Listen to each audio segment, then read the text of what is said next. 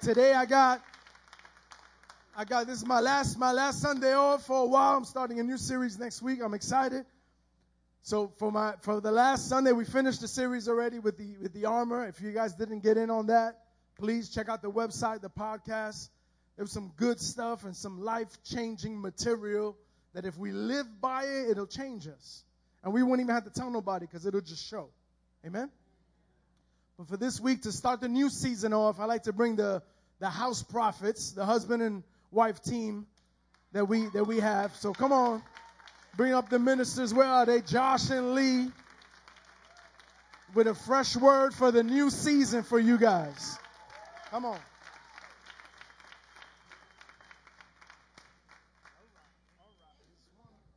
What's up? Giants, baby, today, right? Sorry to throw that out. My wife hates football. Test. All right. Check one. Yeah, all right, there we go. Good morning, everyone. Good morning, everyone. Yeah, good morning. Giants. Good morning, everyone. Yeah, Giants. I am so excited to be in the house of the Lord this morning. I am so excited to be in the house of the Lord this morning. I am so excited to be in the house of the Lord this morning. Yeah. 18 years in the house of the Lord, and not one day has been stale in the house of God. Can I get an amen? get out of the way. Go ahead. Go back and forth. Yes, get out of my way. Get out the way. I do. I feel the fire of God this morning. I woke up this morning and I held my husband's hand and we began to pray. And all I did was have an open vision of a clear, beautiful, gigantic pool of water. And I saw a diving board. And I held my husband's hand in the vision and we started running off the diving board and we jumped head first into the pool. And the moment I stepped into the doors of the church as the worship team began to just rehearse, there was nobody here, maybe just the two couple rows over here. The presence of God, the Spirit of God. And I was overwhelmed and I just stood back there and I knew the worship.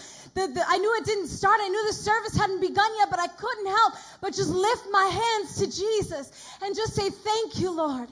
18 years, thank you, Lord. Not one day has been stale.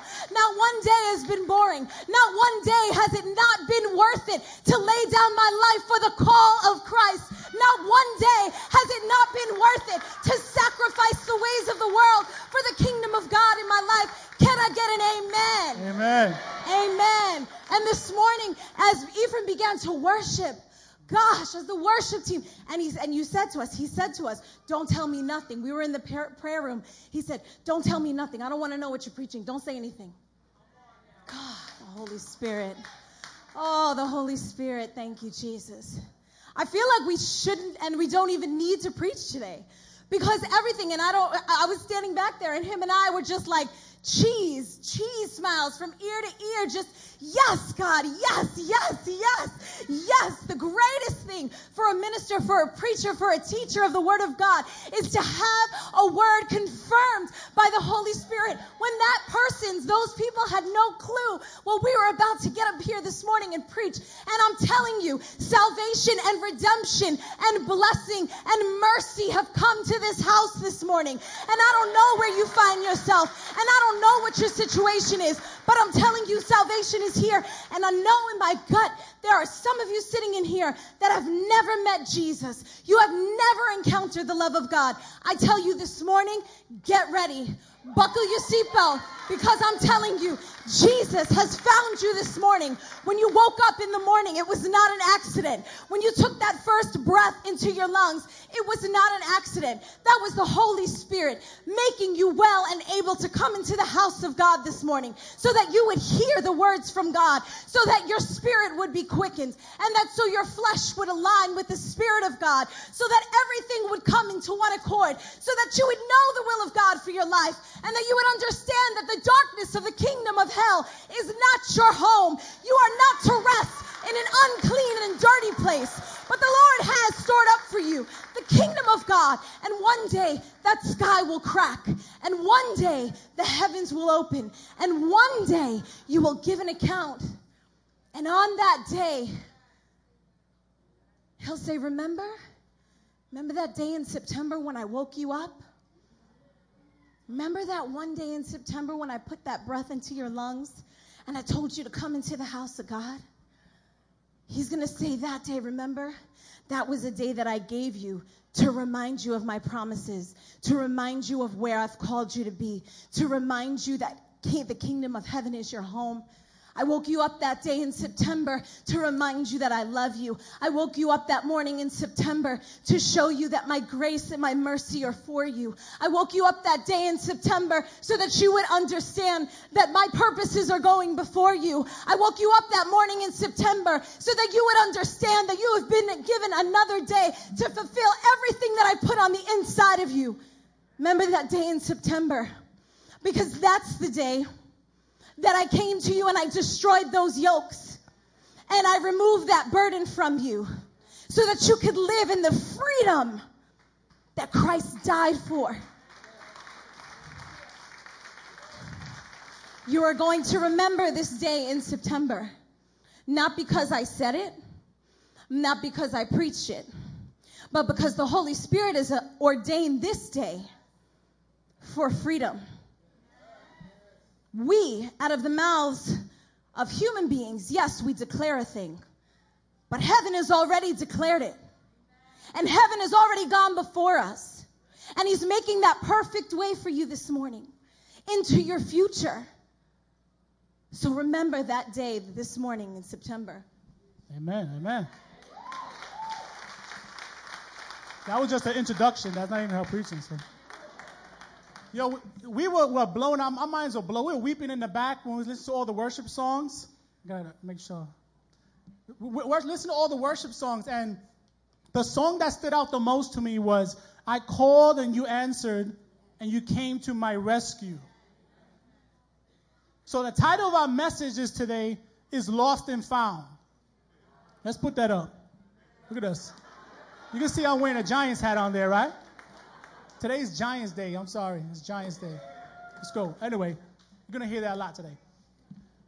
But as I was studying this and I was breaking this down, two things came out to me the whole lost and the found situation. So, what I'm going to do is, I'm going to give you, you know, I looked at all the Webster definitions of lost and stuff. And it says, lost is unable to find one's way, not knowing one's whereabouts. And it says, uh, denoting something that has been taken away or cannot be recovered. The definition of found is collected. Um, hold on a second. Yeah, it says it's no my mistake. I'll skip that right now. It says basically, you know, that, that to be lost is to be without something, to not know where your whereabouts is. And God gave me a vision. The vision He showed me was a lost and found box. Now, in this box includes three people. It, it includes the seasoned Christian. It includes the unbeliever, and the new Christians, the new believers. And in that box, we've all been put in there some way or, or, or, form, whether it be by rejection, whether it be by the world has rejected people and just threw them into that box and they don't know where they belong. Whether it be a Christian that's been working in the kingdom for so long and so long and they feel tired and feel worthless and feel like, what is the purpose to keep going? They feel abandoned by God at times and they get put in that box as well. And then you have new believers that are so excited about Christ and so excited, but they're witnessing a lot of the, the old believers with their negativity and how, like, I remember one time they told my wife, you can sit down. You know. They told my wife one time when she first got saved, you see the way she is now? She was like that when she got saved. And people were like, oh, you get, you get over that. You'll get over that. When the storms come and all the problems, like, you know what the truth is, you won't be like that. I have never seen a change. She's always been like that. She's always been excited. I, I, when, I, when I first met her, I was like, all right, relax, you know, relax. I was like, I was one of those kids, relax already. Come on, man. She don't know what storms are. She just got, she got the baby milk. She don't know what's going on. But I realized there was a, a, just a transformation that she realized that God was on her side, that God was for her in every situation. But one of the things we go through in the body of Christ is this I'm lost. You ever get that feeling where I feel like I don't know where, what's going on? I don't know what you're doing. Why is this happening to me? Why am I going through these storms? And we feel like God has re- replaced us. But I want to let you know today we, have, we serve a wonderful Father.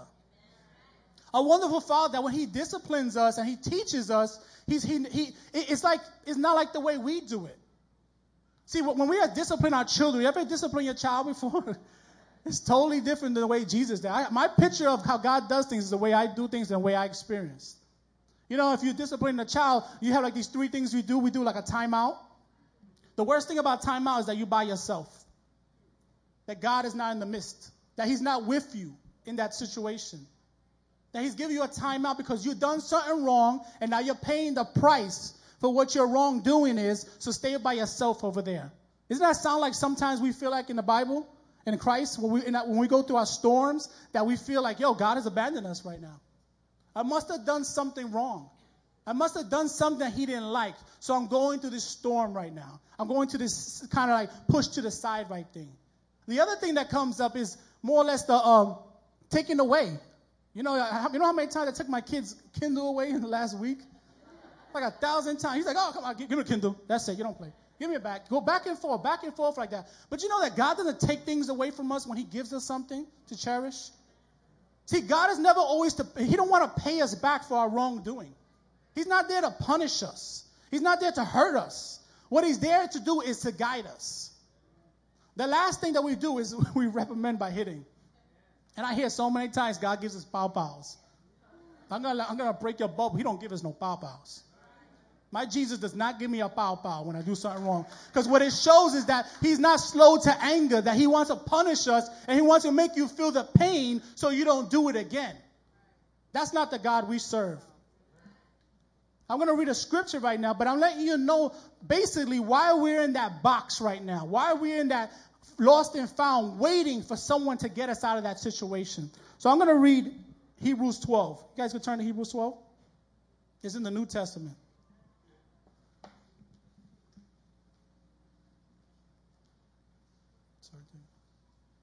I'm going to the old school. I'm using the Bible because I was having internet problems. We're going to uh, Hebrews 12. We're going to start at verse 7. It says, It is for discipline that you have to endure. God is treating you as his sons. For what son is there to whom the father does not discipline? If you are left without discipline, in which all have participated, then you are illegitimate children and not sons. Besides this, we have had earthly fathers who have disciplined us, and we still respect them. Shall we not much more subject to the Father's spirits and live?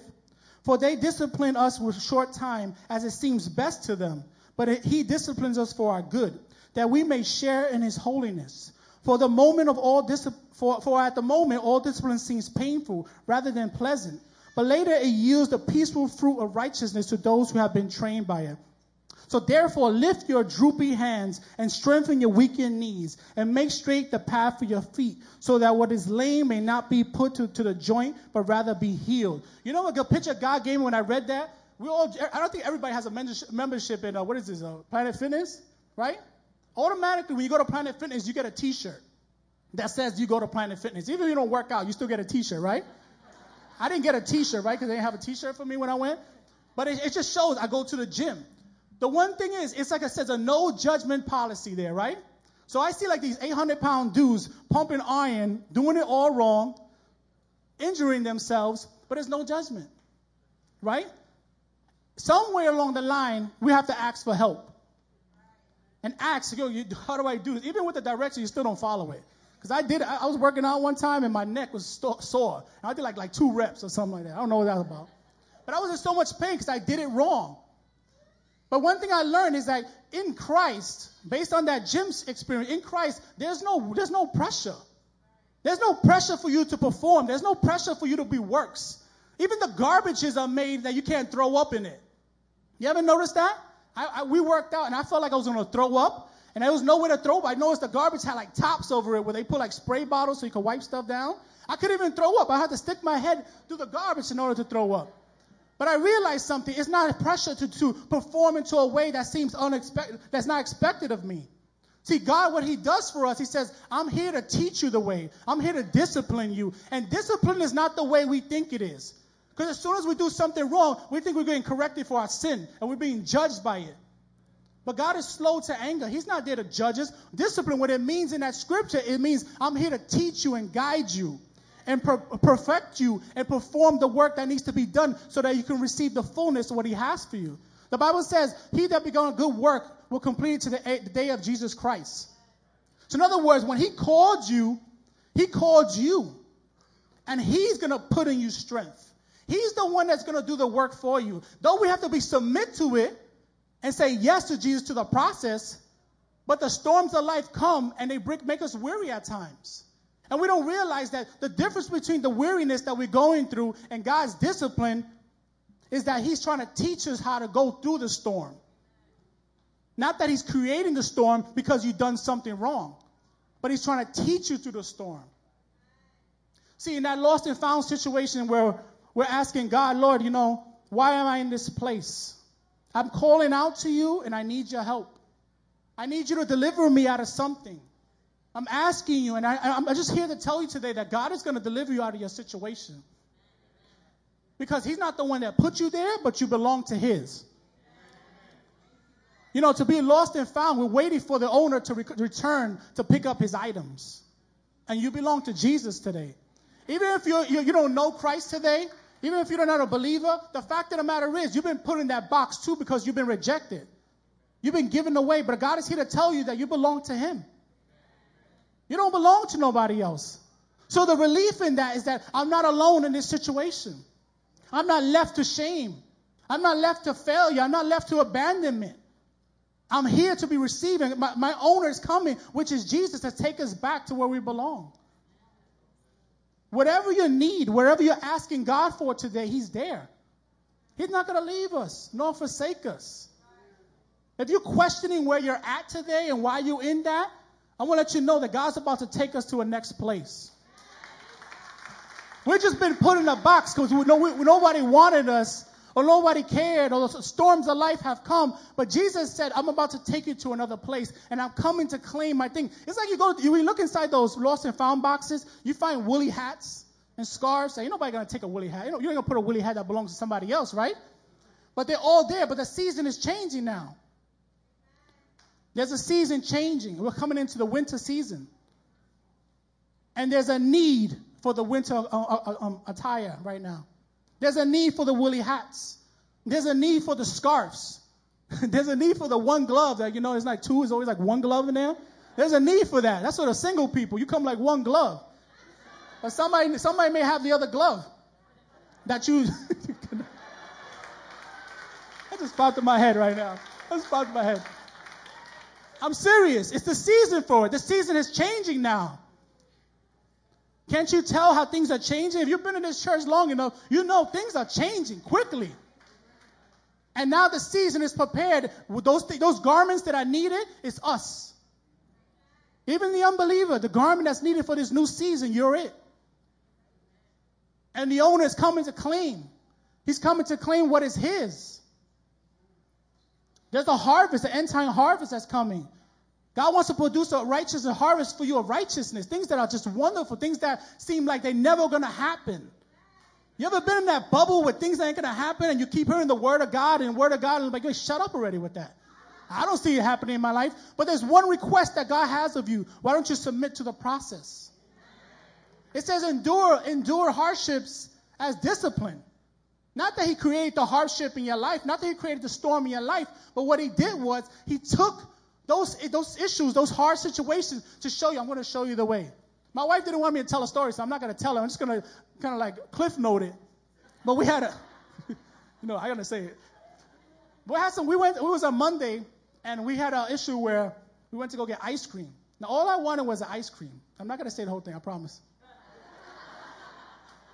it's not about us, it's just something else. But anyway, so I went into ice cream, and some incident happened where there were some people there, and I guess the guy was upset, whatever, and he uh, decided he wanted to be rude to my daughter. So this is one of those hardship moments where the discipline, the training that I've been through was supposed to come out, right? So I was in a pause situation. I just gonna sit, pause, and observe it, you know, waiting for the Holy Ghost to give me some kind of insight. But it didn't happen. It didn't happen. So I see my wife respond and stuff like that. You know, long story short, it almost went bad. It was almost going to be a Mike Tyson knockout situation, right? But I realized well, afterwards I felt guilty. I felt guilty And I had a shame, and I was going home with shame. I kept apologizing to my kids, apologizing to my buddies, all the people that were with us, texting them, I'm sorry, I'm sorry, I'm sorry, I'm sorry. And then God, the, the most amazing thing that happens is God's response to us. And this is his response to you in your, in your situation. He said it real quietly and simple that just changed my whole situation. He said, Oh, next time when that happens, do it this way. Next time it happens, do it this way. And I'm waiting for a judgment to come. I'm waiting for his, his wrath or, you know, like, you shouldn't have did that. You're a preacher. You, what are you doing? And he said, oh, just do it this way next time. And I was like, what? You know why? Because under the blood of Jesus, there's no, we don't get judged for sin. That doesn't give you the okay to make the mistakes to do sin, but he knows you're going to sin. So that's why he's here to discipline us to train us. Think of the word discipline as somebody working out. You got to be disciplined to get the muscles, right? And not many of us want to go through the struggle of lifting weights and vomiting and getting past that stage and trying to work out. Nobody wants to go through that. But the Father is here to say, you know what? I'm here to teach you. Submit your ways to me.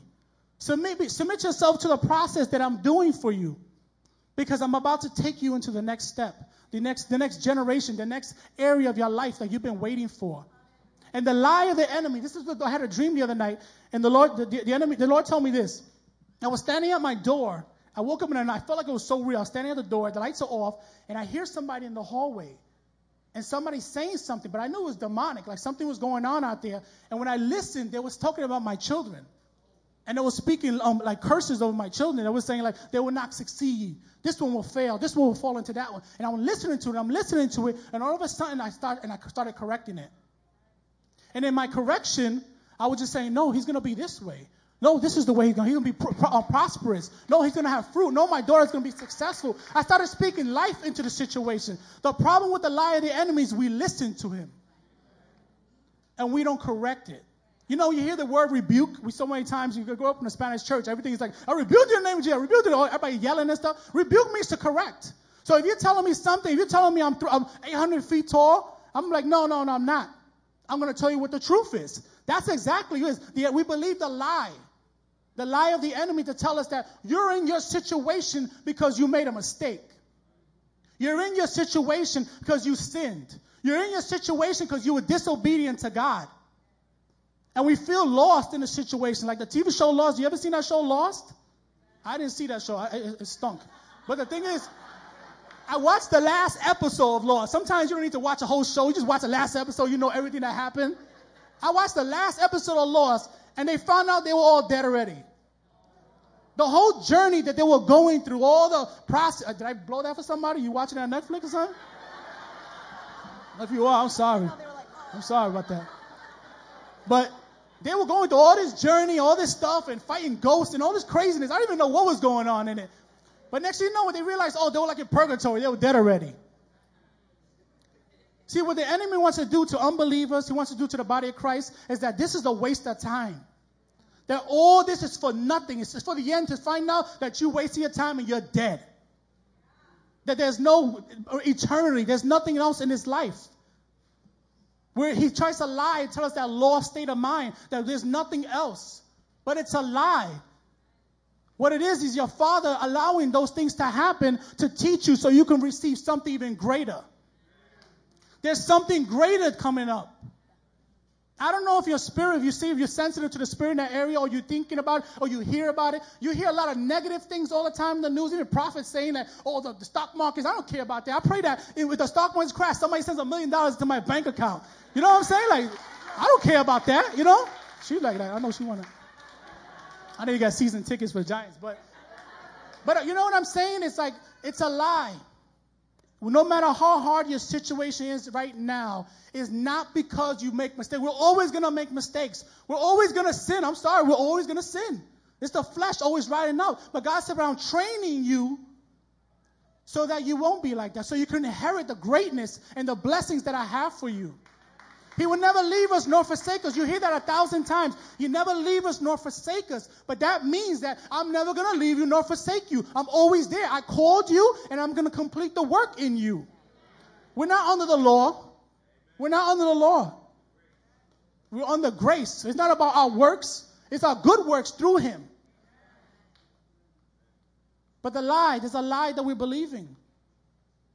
That we're here because of our own mistakes. And I'm here to encourage you today to let you know that Jesus is on his way to the lost and found station and he's about to pull you out of the situation. And not only is going to pull you out, that he's going to put on those garments and do his work in his last time. So I don't care how broken you feel, how sad you. I do care, but I'm saying like, you know, come on. You always gotta say that because you know somebody say you shouldn't care. Anyway, but you understand the fact that God is saying, "I'm calling you now for this time. Something great is about to happen." These things we hear about in the Word for so long, and we hear these testimonies, prophecies, and all that stuff. We're the ones that are gonna do that. Not these, not these clowns. Sometimes we see on TV. They're trying to get our money all the time. God's about to put it to take that and transfer that to us over here because He knows you're making a difference. He knows you're doing something. But God only asks us one thing just submit to it. Just submit to those problems. When you go through those times, when I go through those Sonic ice cream moments, I get an opportunity all the time. God don't be like, oh, why'd you do that? Then I tell you, that's not how God's response to us. He just said, don't worry about it. Next time. We get him next time. But, did, but in that, did you learn anything? I said, yeah, I didn't hit him. So, right? I didn't hit him, right? Crispy was with me. I didn't hit him. So that I learned something, right? I didn't let my, my anger get to the point where I'm going to swing it on somebody to hurt somebody, right? See, you learn. And now you, the next step, you learn more and learn more. This is what Jesus is doing with us. It's not about being perfect. Come on, man, we are not perfect. One day we're going to write a book, and you guys going to be like, oh, Jesus, these guys ain't perfect. We're going to write a book one day, and you're going to write a book. You can write a book of all the wrong you do, and then you get up before the Lord, and you go, use God still uses you. And it's not like, oh, I'm using you, but you're about to get it soon. You're about to fall. There's going to be a consequence. You know, we start hearing stuff like, oh, man, then we're never going to make it. But God is here to let you know today that something new is going to happen. He heard your cry. The Lord had heard your cry. He heard you call out to Him in your desperate moments. And He's here to tell you today, as I'm answering you today, that I'm going to take you to the next step. I'm going to take you to where you're asking me to be. And it's beyond what you could imagine. Just like my wife said in the beginning, take a dive in that water. You got to jump in. There's, we, we, we, have, we are jumping into things right now where it's like in the past, if we did this, we'd be flipping out. We'd be worried about money and all these different things. And it's now like, yo, go ahead, do it. Let's do it. Let's just jump in. I don't know. What you keep doing all the same time is not, nothing's changing because God's called to probably tell you it's time to do something different. So I pray today in the name of Jesus that you guys will walk in the understanding that Jesus is not there to harm you, but that he's actually doing a work in you and through you. But the lie will come. The enemy is a liar. And he'll tell you this is because you done wrong. This is because you made a mistake. This is because you didn't pray often. If that's the case, we're all messed up right now. And we all ain't gonna make it. And we talked about a thing about the dying church.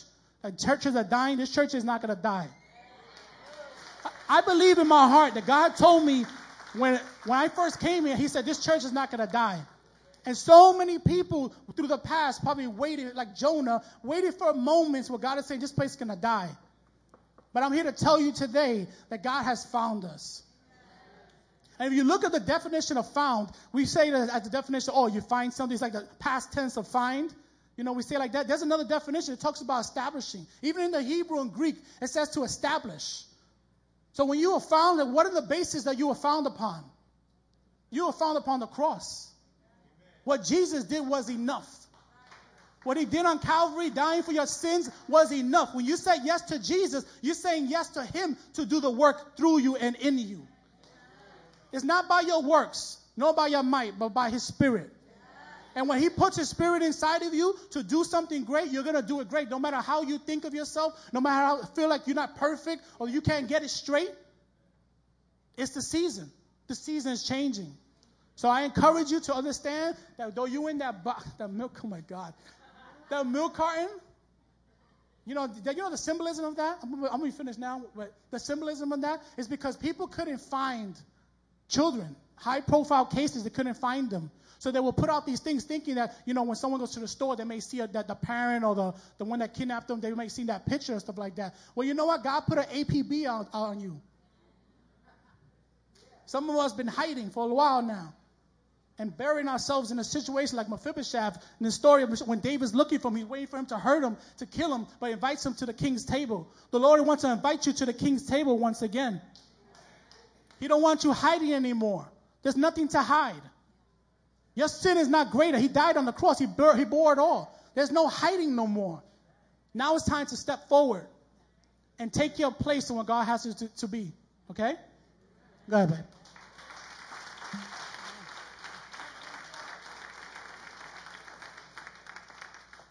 So I want you to take a moment and I want you to imagine in your mind an actual box. And I want you to take a moment and say to yourself, what do I feel on the inside of me is lost right now? Do I feel like I've lost my way? Do I feel like I lost direction somewhere along the line? Do I feel like I've lost a relationship? Maybe things are not working out in a marriage. Do you feel like maybe you lost a hold of your dreams? Maybe you lost a hold of mercy and what that really means for you. Maybe you've lost vision for your life. Maybe you've just lost hope.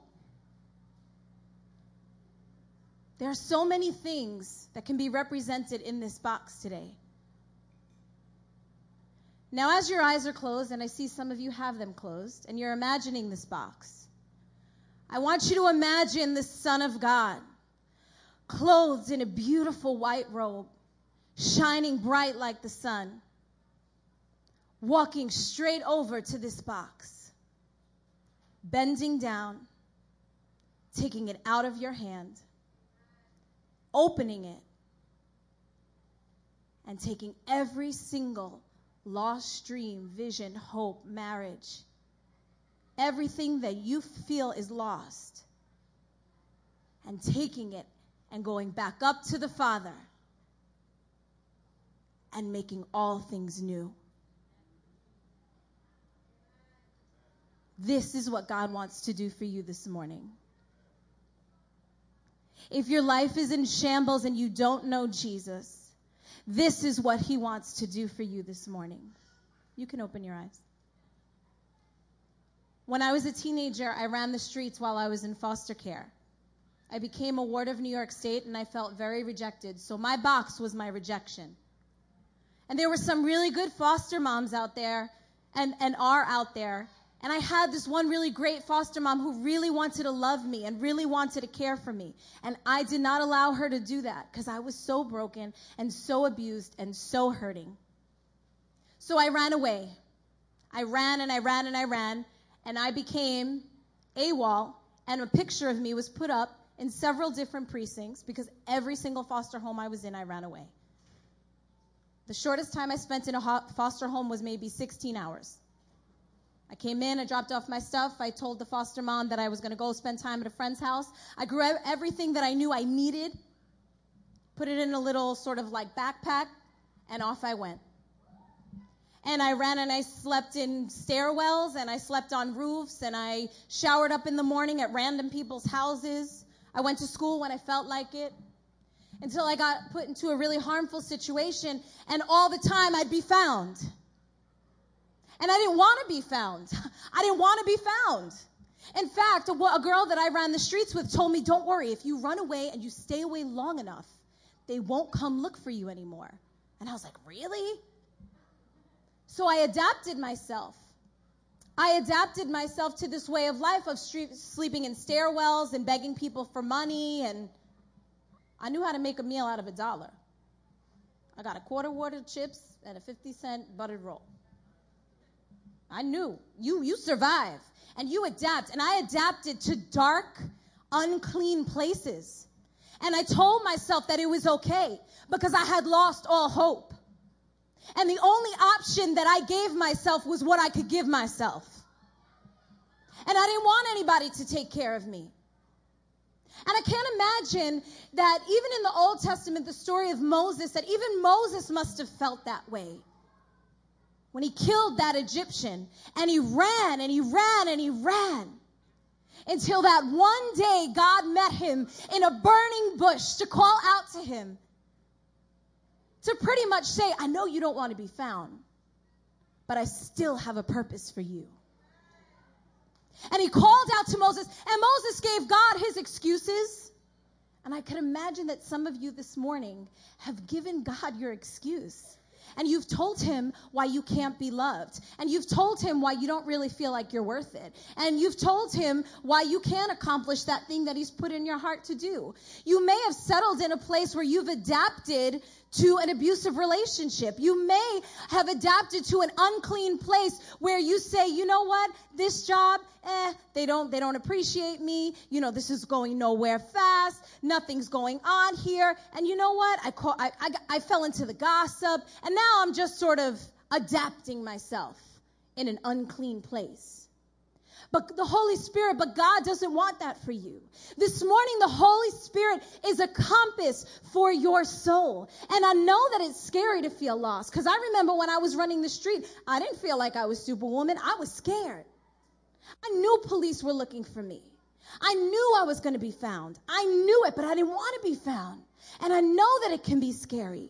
Can you imagine Thomas after Jesus died? Thomas was one of Jesus' disciples. He was one of Jesus' closest friends. He was lost. He didn't know what to do. He's like, My Savior, He died. That's it. I've lost direction. I don't have any more hope. But we know the story, and we know that when the resurrection of Jesus happened and He showed Himself to all the disciples, all were there but one. And that was Thomas. And was, when hope was given to him and it was told to him by the other disciples no jesus jesus rose. He's here. He's alive. He refused to believe it.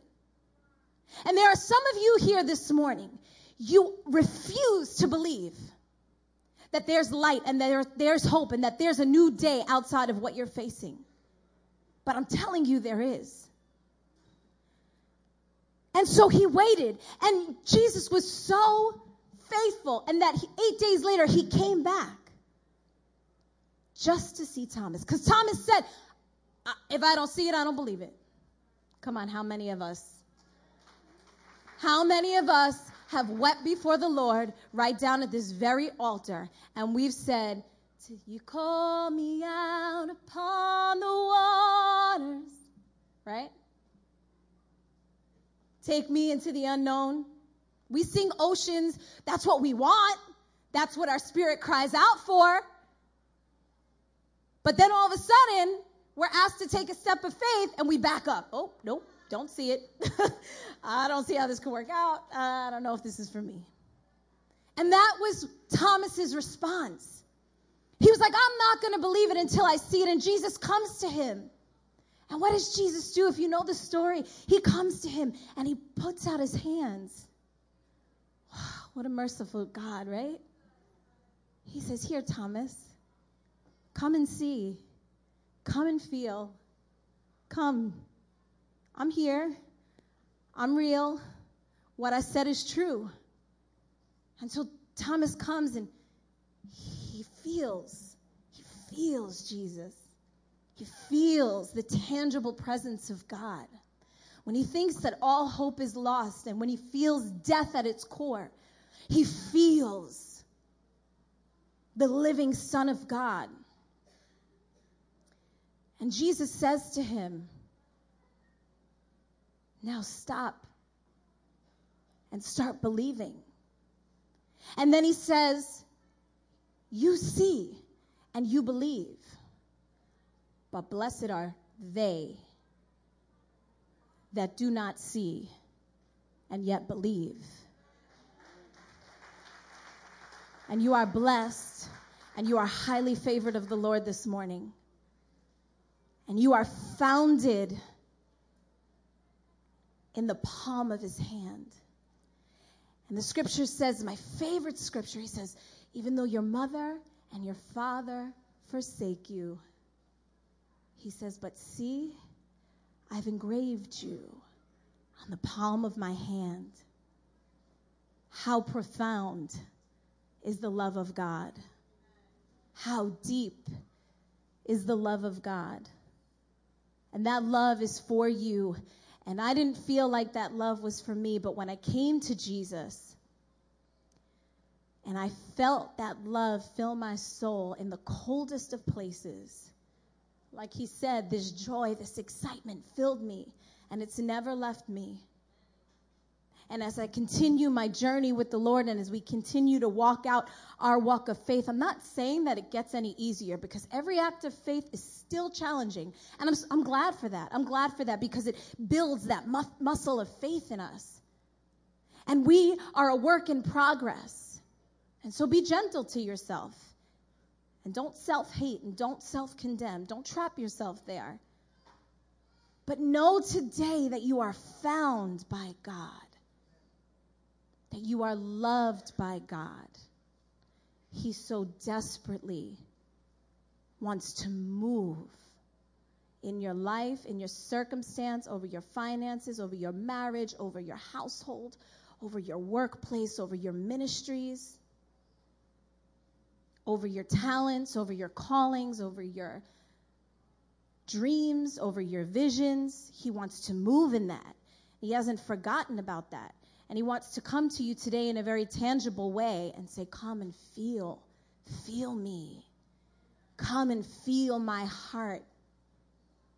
Come and know and be restored today. If the worship team can come up. I love that song that we sang this morning, Came to My Rescue. You know why? Because it's not just a one time thing. It's over and over and over and over and over and over and over. And he doesn't get tired of it. And every time you need him to come to your rescue, he's going to come. He's going to come. He's going to be that superhero for you. He's going to scoop you right up out of that depression. He's going to bring you right up out of that abusive situation. He's going to bring you right up out of all that despair. He's going to do that for you over and over. Jesus saw me when I was sleeping in a stairwell. He saw me when I was raped. He saw me when I was abused. He saw me when I almost got murdered in a shootout and it wasn't me who hit the ground. He saw me and he called me. And I said, Yes, Lord, I am here.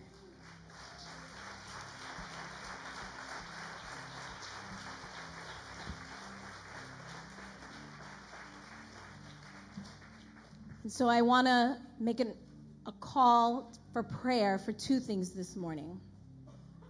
One, I want to make a call for salvation. I believe salvation is here. Scripture tells us that today is the day of salvation. Today. And if you've been contemplating, should I come to you, Lord? Should I not come to you? Maybe you're backslidden. I want you to know that you have been found by God. And that when you woke up this morning and He told you to come into the house of God, it was to enable you to receive His love. And so if you feel comfortable coming to the front and you like prayer and you don't know Jesus, or maybe you've been backslidden and you've pulled yourself away entirely from the love of God, then I want to gently invite you this morning. The Lord says He knocks at the door of your heart. And He waits for you to open that door. And He says, Come. He says, Come see my hands. Come feel me. Come see what I've done for you. It'll be something that you will never, ever regret. It will change your life, it will change the lives of those around you. And I promise you, you'll find destiny and you'll find purpose.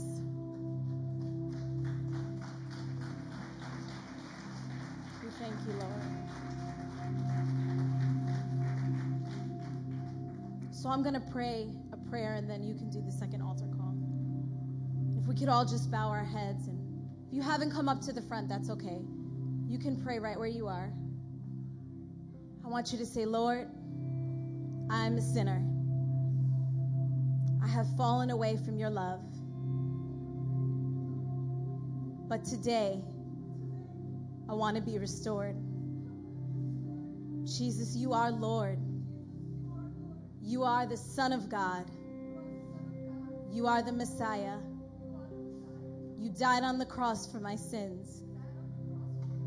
And you rose again and will come back for me one day. Jesus, I give you my life. I give you all that I am. And I ask you to use me however you see fit. I believe that there are glorious days ahead. And all my hope is found in you. In Jesus' name. Amen.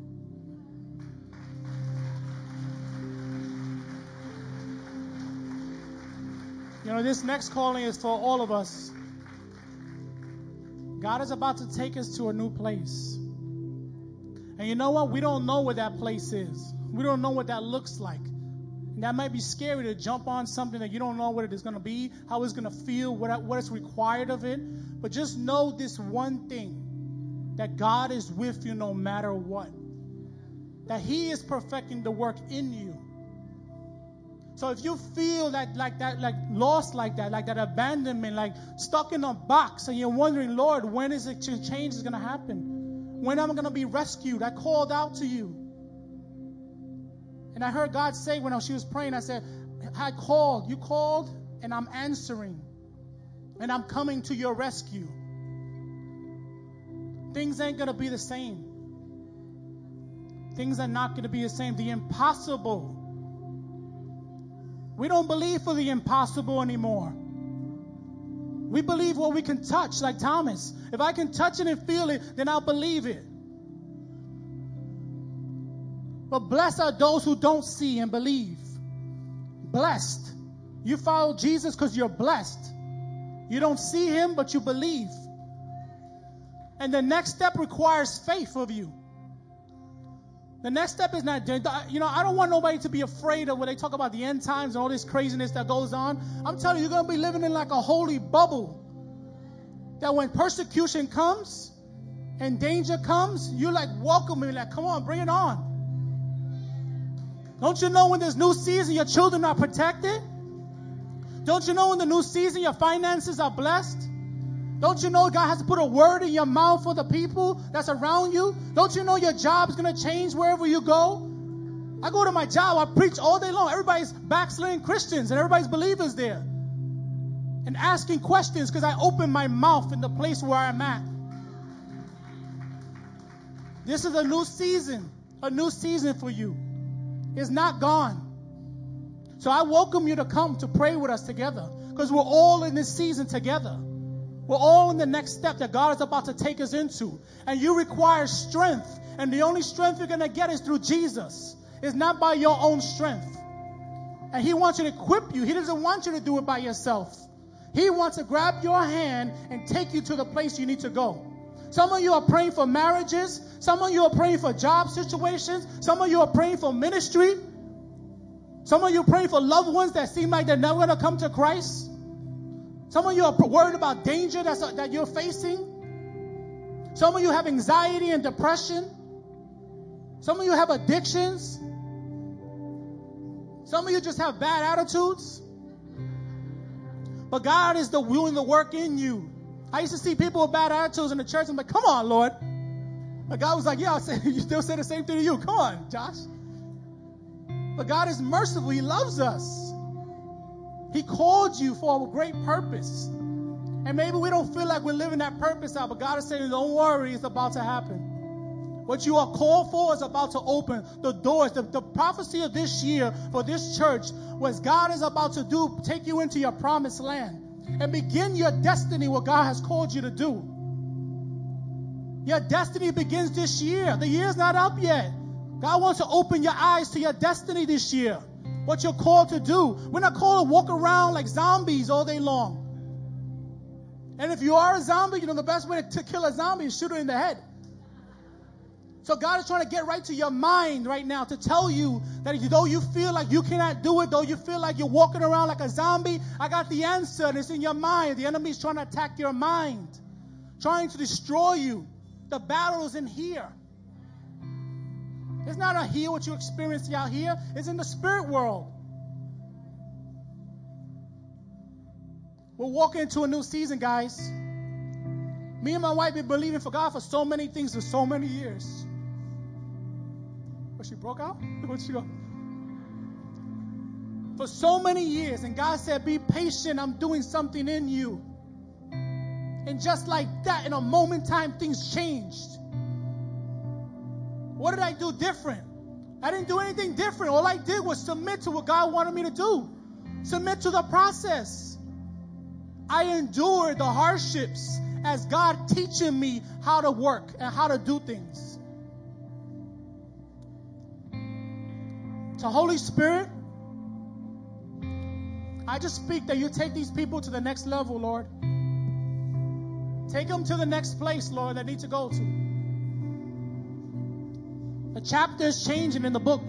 The chapter is changing. The storm that you're in is stopping now. You have been found. You have been found. You have been called to something great. And nobody can take it away. Nobody can take your salvation away. No one can take the gifts because they're given without repent. We're given without repentance. Your talents, no one can take those away. It's time to utilize every gift. Y'all want to be a singer? I've been practicing to sing. I ain't playing. I ain't playing. God, y'all don't want your gift. Let God throw a little bit off on me, man. So I'll sing it up. But God wants to do something new with you guys, bro. Ladies, gentlemen, God has called you for something wonderful this year. So I speak life into you today in the name of Jesus. I close your ears to the lie of the enemy right now in Jesus' name. The lie that feeds us to tell us that we're in trouble, that we're, out, we're without hope, that we're in danger right now. I come against it and I speak life into you. That you are about to embark on the, the, the destiny of your life right now in Jesus' name. Nothing, you can't even get in the way. You can't even get in the way of what God is going to do. You have no choice to fall in line with what God wants to do in your life. You called and He answered. It's time to respond to the call that you've been asking for and crying out to all this time. He's answering you now. And He's coming to your rescue to make the desert that's dry and fill it with water. The areas that seem like they're hopeless and bring life to those places. We've been broken as a church and crippled and trying to get through life. But God said, I come to heal you today. I speak over your ailments in the name of Jesus. The sicknesses that hinder us from doing what God calls us to do, I come against that in the name of Jesus and I speak healing in your body today. Doesn't matter what your mind thinks, you're healed in the name of Jesus today. I speak healing, healing in your emotions.